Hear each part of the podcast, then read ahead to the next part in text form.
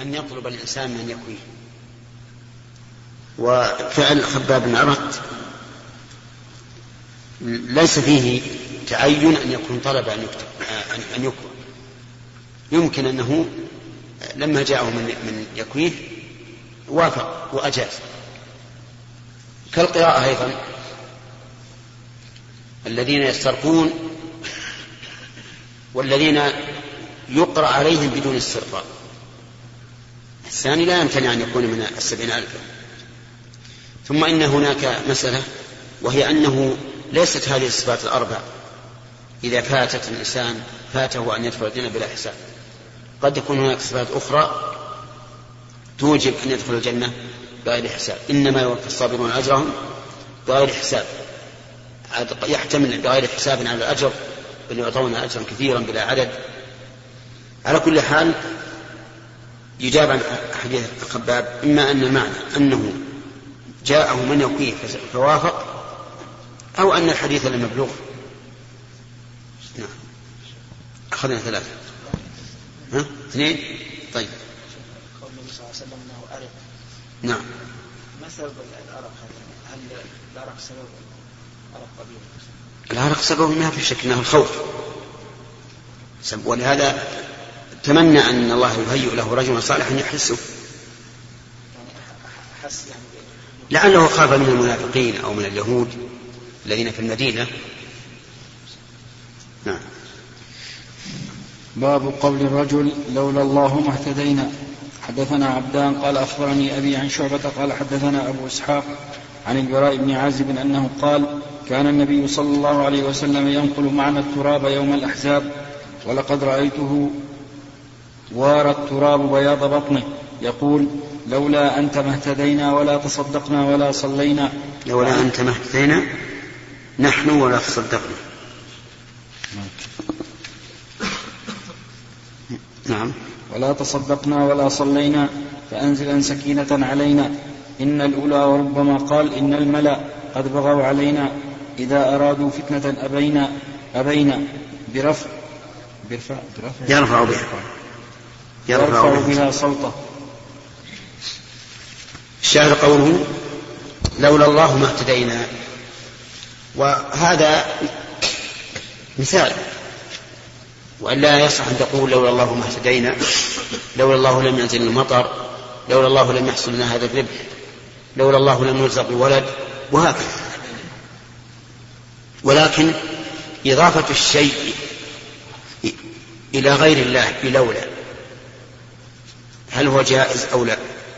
نقول هذا له أحوال. الحال الأولى أن ينسبه إلى من ليس سببا له. فهذا شرك. إما أصغر وإما أكبر. فإذا نسبه إلى ميت في قبره قال لولا فلان لم يحصل كذا وكذا أو لولا فلان لحصل كذا وكذا. فهذا شرك أكبر. لأنه اعتقد أن للأموات تأثيرا في الحوادث وهذا شرك. وقد يكون أصغر كما لو نسبه إلى غير سبب شرعي لكنه لا يصل إلى حد الأكبر مثل قول القائل لولا البط لأتى اللصوص هذا شرك. أصغر ولا يخرج عن الملة. الثالث أن يضيفه إلى الله إلى السبب المعلوم شرعا أو حسا وحده. فهذا لا بأس به. ولا حرج فيه. مثل أن تقول لولا شرب الماء لعطشت. لولا أكل السحور لولا أكل السحور لجعت. هذا لا بأس به ولا حرج. وتقول أيضا لولا أني درأت الحادث لأصبت به. وما أشبه ذلك. فهذا لا بأس. لكن يشترط في هذا أن تضيفه إليه إضافة السبب إلى المسبب. لا, لا إضافة المحدث إلى الحادث ومن ذلك قول النبي صلى الله عليه وآله وسلم في عمه أبي طالب لما ذكر أنه في ضحضاح من نار وعليه نعلان يغلي منهما دماغه. قال ولولا أنا لكان في الدرك الأسفل من النار. لولا أنا لكان في الدرك الأسفل من النار. وابن القيم في منيته المشهورة يقول في الصحابة ولولاهم ما كان في الأرض مسلم ولولاهم كادت تميد بأهلها ولكن رواسيها وأوتادها هم. وعلى كل حال نحن نذكر كلام ابن القيم رحمه الله للاعتضاد والاستشهاد لا للاعتماد. لماذا؟ لأنه غير معصوم غير معصوم. طيب كم أخذ الآن؟ ثلاثة. الرابع أن يقول لولا مضافا إلى ويضيف إلى السبب المعلوم شرعا أو حسا مع الله مقرونا بالواو. فهذا شرك. قد يكون أكبر وقد يكون أصغر. مثل لولا الله وزيد لغرقت. يقوله في زيد الذي أنقذه من الغرق. فيقول لولا الله وزيد لغرقت. فإن هذا شرك. إما أصغر وإما أكبر. إن كان هذا القرن مجرد قرن مجرد قرن لفظي فهو شرك أصغر وإن كان هذا القرن يعتقد أن هذا المنقذ مساو لله تعالى في إنقاذه أو أعظم من الله فهذا شرك أكبر. طيب. الخامسة أنا أسألك هي الخامسة ولا السادسة؟ الخامسة. الخامسة. الخامسة. أن يقرن ذلك مع الله بما يدل على التعقيد. بمهلة. مثل لولا الله ثم فلان. لولا الله ثم فلان فهذا جائز ولا بأس به. بشرط أن يكون فلان سببا حقيقيا شرعيا أو حسيا. فهذا جائز. فإن قرنه بحرف يقتضي التعقيب يقتضي الترتيب والتعقيب. مثل لولا الله ففلان. فهذا محل نظر. لأنه لم يضفه لم يضفه إلى الله وإلى غيره بالواو ولم يضفه إلى الله وإلى غيره بثم فكان مترددا بين هذا وهذا ولا شك أن الأفضل تجنبه الأفضل تجنبه. إنما الجزم بأنه حرام لا لا لا نجزم بأنه حرام. وخير من ذلك كله أن تقول لولا أن الله قيض لي فلانا لغرقت مثلا لولا أن الله قيض لي المعلم ما ما تعلمت وما أشبه ذلك. فتجعل الأصل هو الله عز وجل. هذا خير الأقسام. فالأقسام إذا ستة احفظوها. طيب لولا الله ما اهتدينا من القسم. لا القسم الأول. هذا هو القسم الأول هو الذي بنينا عليه التقسيم أن يضيف إلى الله وحده. نعم. أما الأخير فهو لولا أن الله قير لي فلانا فاذكر السبب. من كتبها كلها؟ يلا بن داود اقرأ على الأخوان. ما خل الأول أن يضيف الشيء إلى غير سببه إلى إلى غير نعم. إضافة النفع أكا إضافة النفع الميت فهذا شرك أكبر. إلى غير السبب المعلوم حسا أو شرعا. آه. الثاني شرك أصغر. وذلك أن يضيفه إلى غير سبب شرعي. كان يقول لولا البصر لا لأتانا البس إيه. إلى غير سبب شرعي أو حس. أو حسي نعم.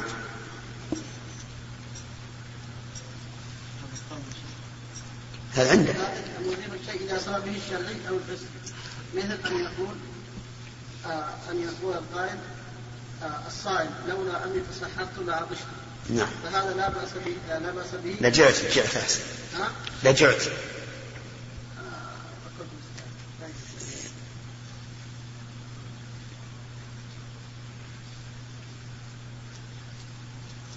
وهذا لا بأس به بشرط أن يضيف إضافة السبب إلى سبب مسببي.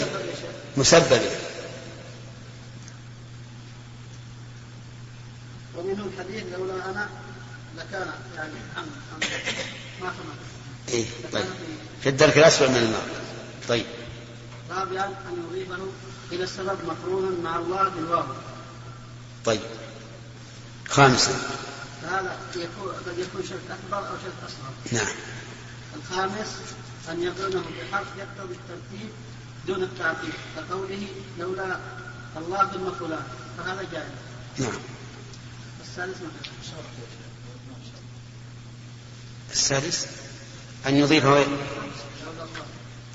الخامس أن السادس السادس. أن يضيفه إلى الله وإلى غير وإلى سببه المعلوم مقرونا بالفعل. فهذا قلنا محل. محل نظر والسلامة منه أسلم.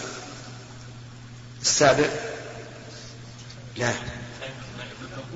أن يضيفه إلى الله مشيرا إلى السبب أن يضيف إلى الله مشيرا إلى السبب مثل أن يقول لولا أن الله قيض لي كذا وكذا. أجل باقي علينا. الثامن أن يضيفه إلى الله وحده. مثل لولا الله ما اهتدينا فهذا جائز وهو الأصل. نعم. الآن ذكرته أنا ظننت أنا ظننت أني ذكرت أول. على كل حال حسب تقسيم عبد الرحمن. يكون هو الثاني. وهذا ظني أنا أنه أول ما ذكرت. الحديث نعم. نعم يا آدم.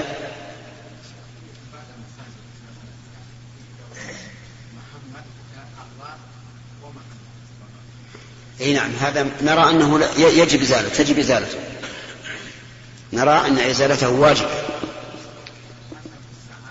نعم؟ حتى في الساعة الساعة ولا في الجدار ولا في خرقة في ولا في باب نعم الحديث السابق ان الله قدر الاجال والحكمه التي بينها رسول الله صلى الله عليه وسلم من التمني كيف نجرى ذلك؟ نعم الحكمة أن تمني الموت لضر نزل به يدل على تسخطه وعدم صبره. وهو لا يدري فلعل بقاءه خير. إما محسنا وإما مسيئا؟ ربما يؤثر. ربما يكون دعاؤه هذا سببا. ويكون قد قدره في الأزل. يعني قدر أجله في الأزل مبنيا على هذا السبب الذي هو من فعل العبد ولو لم يفعل ربما يكون لم يقدر له ذلك. نعم لا بد لكن أنا مش ما الذي أعلمني أنه قد قدر هذا؟ فعلي باختياري. فعلي باختياري. ثم هو ينبئ عن عن عدم رضا بالقدر بالقدر وعن تسخط ولهذا قال لضر نزل به. نعم. الفرق ما واضح بين قول الرسول صلى الله عليه وسلم؟ لولا أنا لكان الاسم نعم. نعم. وقول القائل لولا زيد؟ لا لا فرق بينهما.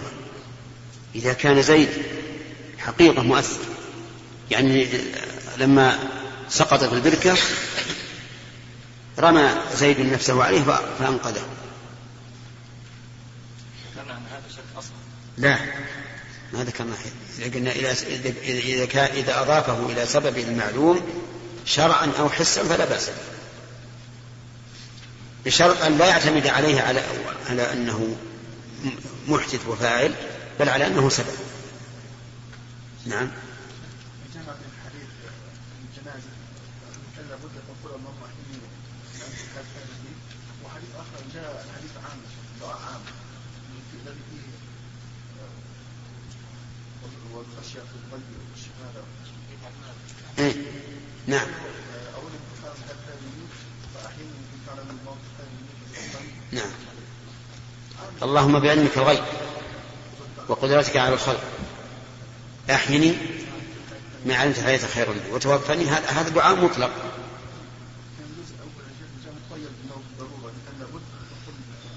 إيه يعني لابد بدل التمني. بدل ما تقول اللهم أمتني أو تتمنى الموت بقلبك لا تقول هكذا. يمكن يمكن إذا بدعاء مطلق. اللهم بعلمك الغيب وقدرتك على الخير يمكن قبل أن ينزل نعم. لكن تمني تقول اللهم لأن هذه قيدة اللهم أحيني إذا علمت الحياة خيرا. نعم. كيف؟ جوابنا السابق أنه ما يتمناه لضر نزل به. لا يتمناه لضر نزل به. فإذا كان إذا كان لا بد أن يقول فليقل الدعاء الجائز وهو اللهم أحيني ما كانت حياة خيرا. لأن هذا جائز. إيه. إيه نعم إذا كان يخشى لكن ما يتمنى. أي ما يتمنى ما في شيء. لأن هذا الدعاء جائز مطلقا. وهو من الدعاء الذي يدعو به الرسول عليه الصلاة والسلام. نعم. باب كراهية تمني لقاء العدو. ورواه الأعرج عن أبي هريرة عن النبي صلى الله عليه وسلم. حدثنا عبد الله بن محمد قال حدثنا معاوية بن عمرو قال حدثنا أبو إسحاق عن موسى بن عقبة عن سالم أبي النضر مولى عمر بن عبيد الله وكان كاتبا له قال كتب إليه عبد الله بن أبي أوفى فقرأته فإذا فيه إن رسول الله صلى الله عليه وسلم قال لا فيه أن فإذا فيه أن. فإذا فيه أن رسول الله صلى الله عليه وسلم قال لا تتمنوا لقاء العدو واسألوا الله العافية. ثم قال في آخره فإذا لقيتموه فاصبروا فإن الجنة تحت ظلال السيوف. وهكذا لا ينبغي الإنسان أن يتمنى البلاء فإنه إذا تمنى البلاء ربما لا يصبر إذا نزل به. فقول لا تتمنوا لقاء العدو ليس خاصا بهذه المسألة حتى غيره. كل ما في بلاء فاسأل الله السلامة منه. فإذا نزل فاستعن الله عز وجل عليه واصبر كما أمر بذلك النبي صلى الله عليه وآله وسلم. وسواء آه، كان هذا في الأمور التي تأتي من الله عز وجل أو من البشر. لا تتمناه ولهذا يذكر أن سنونا وهو من أصحاب مالك قال يعني عن نفسه إنه صابر ذكر أبياتا فيها فكما شئت فامتحن. يقول لنفسه إنه صابر وسيصبر على البلاء فكما شئت فامتحني يعني لينظر هل يصبر أو لا. فابتلي بعسر البول. ما كان البول يخرج منه بسهولة. فكان يدور على الصبيان. يقول ادعوا لعمكم الكذاب. ادعوا لعمكم الكذاب. البخاري رحمه الله تعالى باب ما يجوز من اللون وقوله تعالى لو أن لي بكم قوة. حدثنا علي بن عبد الله قال حدثنا سفيان قال حدثنا أبو الزناد عن, القاسم بن محمد قال ذكر ابن عباس المتلاعنين فقال عبد الله بن شداد أهي التي قال رسول الله صلى الله عليه وسلم لو كنت راجما امرأة من غير بينة قال لا تلك امرأة أعلنت.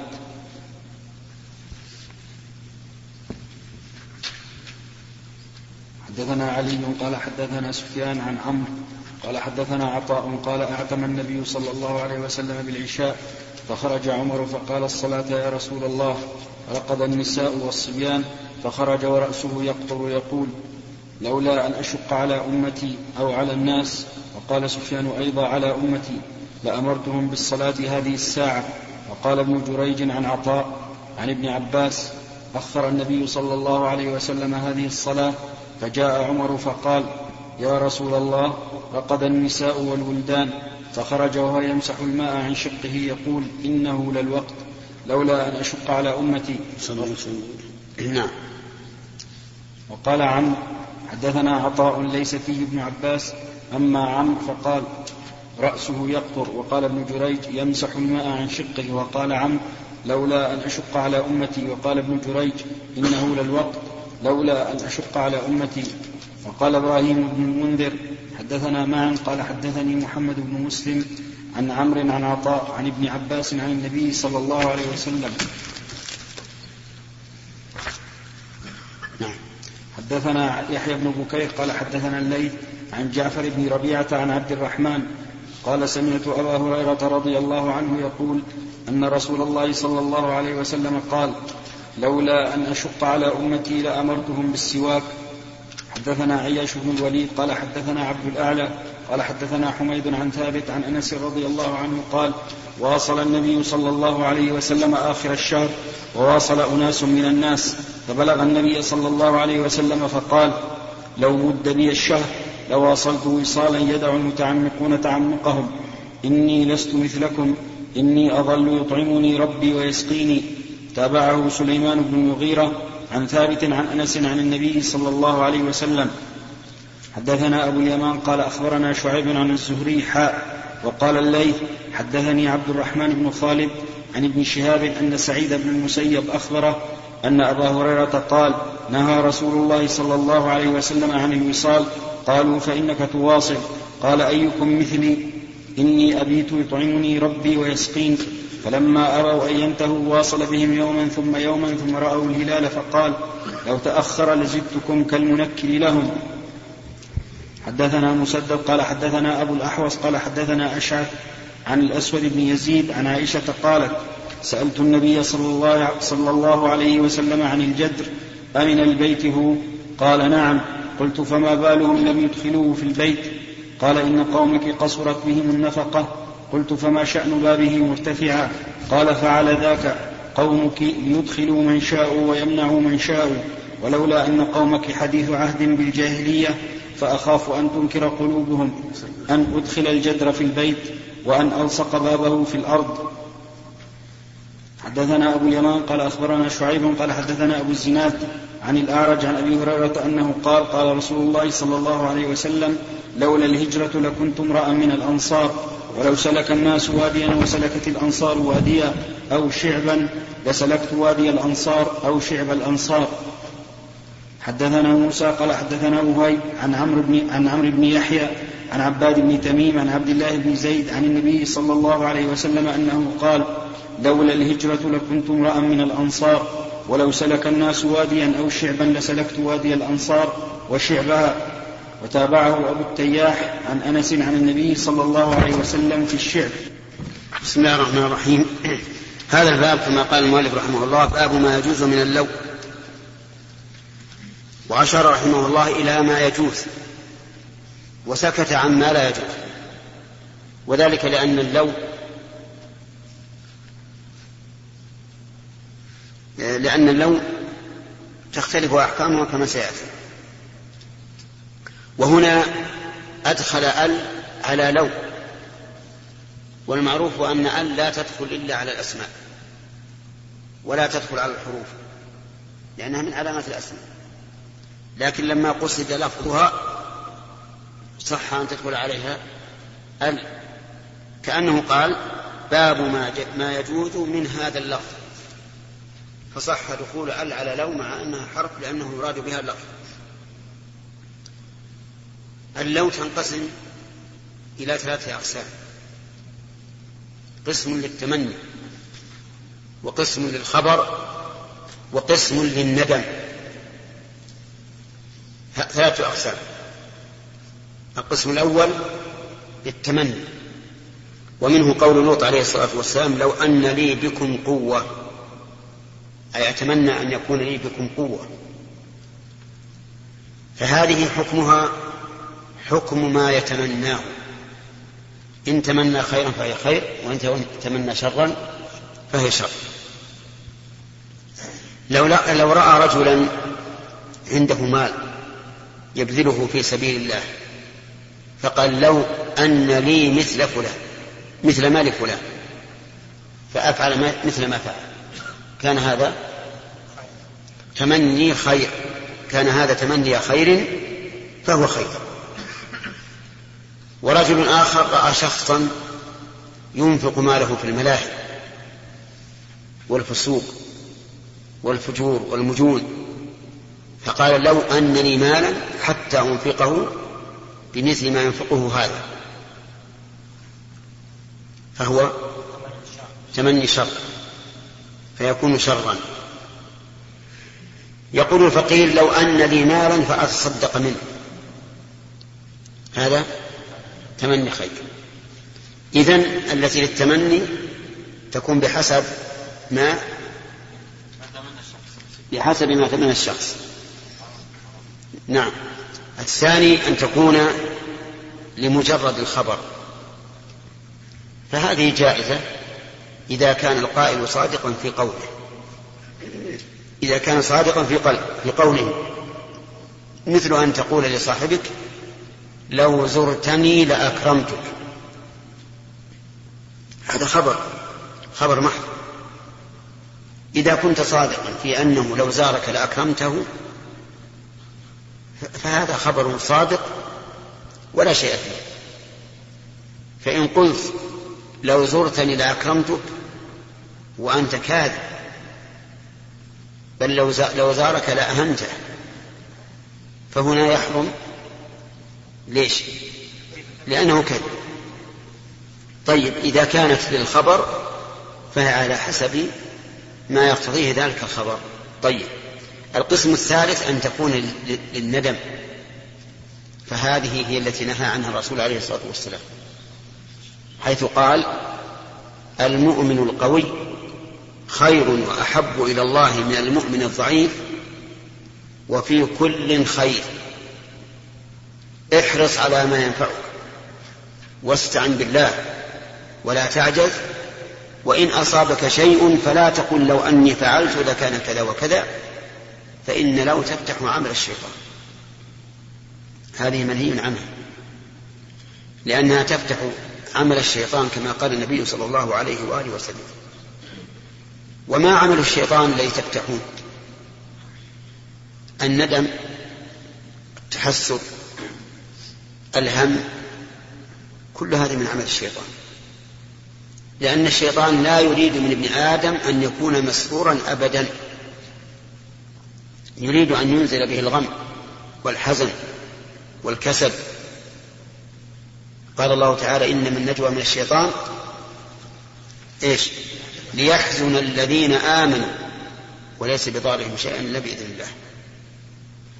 ومن فتحها لأعمال الشيطان أنها تفتح الاعتراض على القدر. الاعتراض على القدر. فإن الذي يقول لو أني فعلت لكان كأنه يغالب قدر الله. وقدر الله قد حصل ما لا يمكن أن يرفع. فعمل الشيطان الذي تفتحه ليس بالأمر الهين قد يكون أمرا صعبا. فلهذا نهى النبي صلى الله عليه وآله وسلم أن يقول الإنسان لو أني فعلت كذا وك... لكان كذا وكذا ولكن بعد أن يفعل الأسباب النافعة لقوله احرص على ما ينفعك واستعن بالله. طيب فإن قالها على سبيل الخبر مثل أن يقول لو أني لم لو أني تركته ما ما حصل كذا وكذا. على سبيل الخبر مو على سبيل الندم فلها حكم القسم الثاني الذي ذكرنا أنه لا بأس به إذا كان صدقا. وقوله وقوله تعالى لو أن لي بكم قوة. قال قال البخاري وقوله وقوله تعالى مع أن الله حكاه عن لوط. حكاه عن لوط. لأن هذا اللفظ من الله. فلوط لم يقله بهذا اللفظ. لأن هذا اللفظ لفظ عربي. ولوط ليست لغته عربية.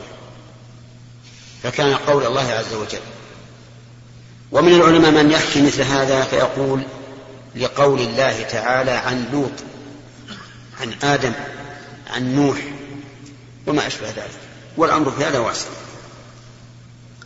ثم ذكر قول النبي صلى الله عليه وآله وسلم لو كنت راجما امرأة من غير بينة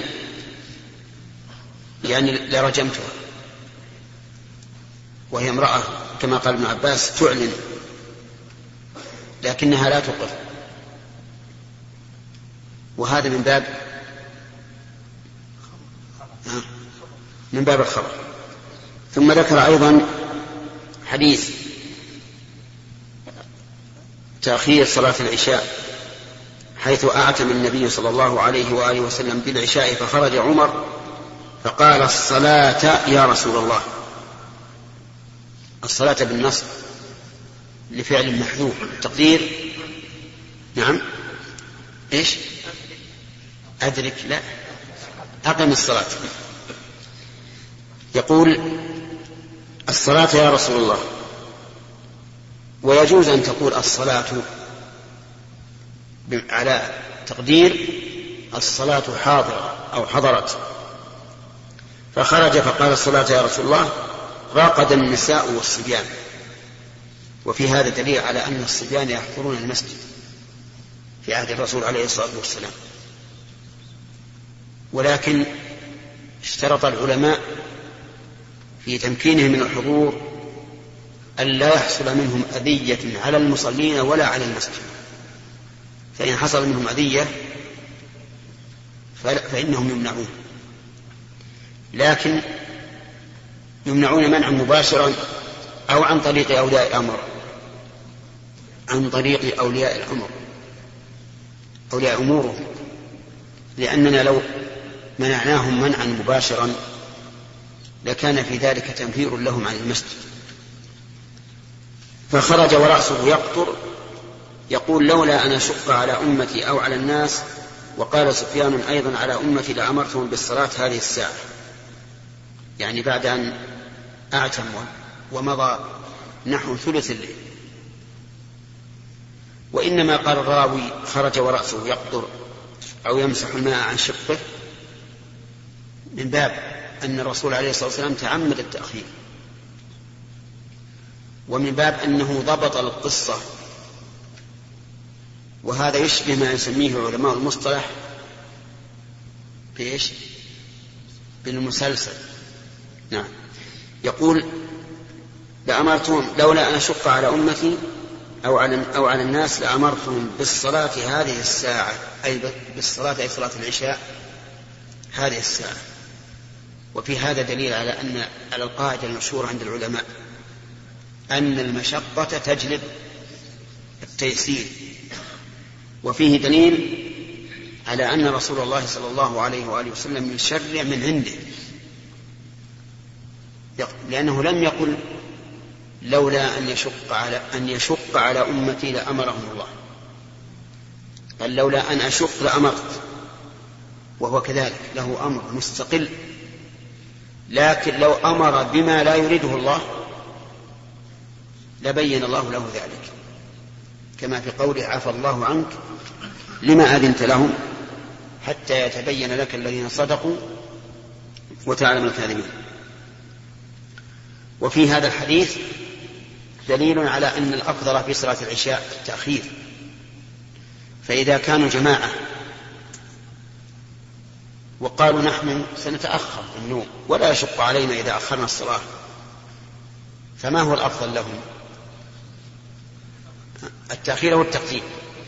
التأخير نعم. وذكر المؤلف أيضا اختلاف الروايات في هذا الحديث ولكنه اختلاف لا يضر. يعني لا يؤدي إلى أن يكون هذا الحديث مضطربا لأن موضع الدليل منه لا, لا ليس فيه اضطراب. وهو تأخير الصلاة إلى أن يمضي هزيع من الليل. ثم ذكر المؤلف أيضا حديث أبي هريرة أن النبي صلى الله عليه وآله وسلم قال لولا أن أشق على أمتي لأمرتهم بالسواك.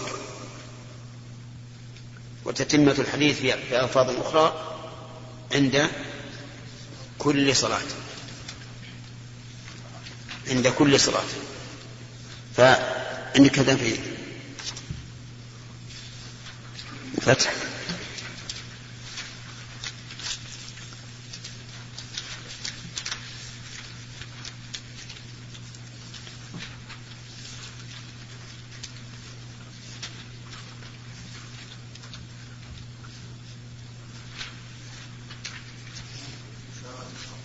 نعم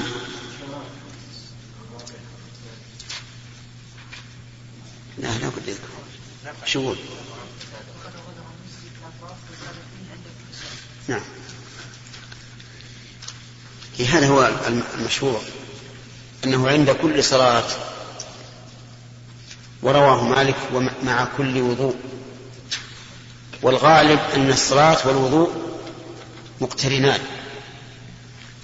وفي هذا إشارة على أن الأصل في الأمر الوجوب. في هذا والذي قبله أيضا. على أن الأصل في الأمر الوجوب لأنه لو لم يكن أصله الوجوب لم يكن في الأمر به مشقة. لأن المندوب يجوز للإنسان تركه والذي فيه المشقة لو أمر به ما كان واجبا. ولكن أين محل السواك؟ قال العلماء عند المضمضة لأن المضمضة هي هي تطهير الفم. ولكن لو تمضمض قبل ذلك أو بعده صدق عليه أنه توضأ أنه تمض نعم لو تسوك لو تسوك قبل الوضوء أو بعده صدق عليه أنه تسوك مع الوضوء. ثم ذكر المؤلف حديث الوصال أن النبي صلى الله عليه وآله وسلم نهى عن الوصال والوصال أن يقرن الصائم بين يومين بدون فطر بينهما. هذا الوصال. وقد نهى النبي صلى الله عليه وآله وسلم عنه مع أنه كان يفعله. ولهذا لما نهى عنه الصحابة قالوا إنك تواصل ولا يعني ولنا فيك أسوة في الوصال.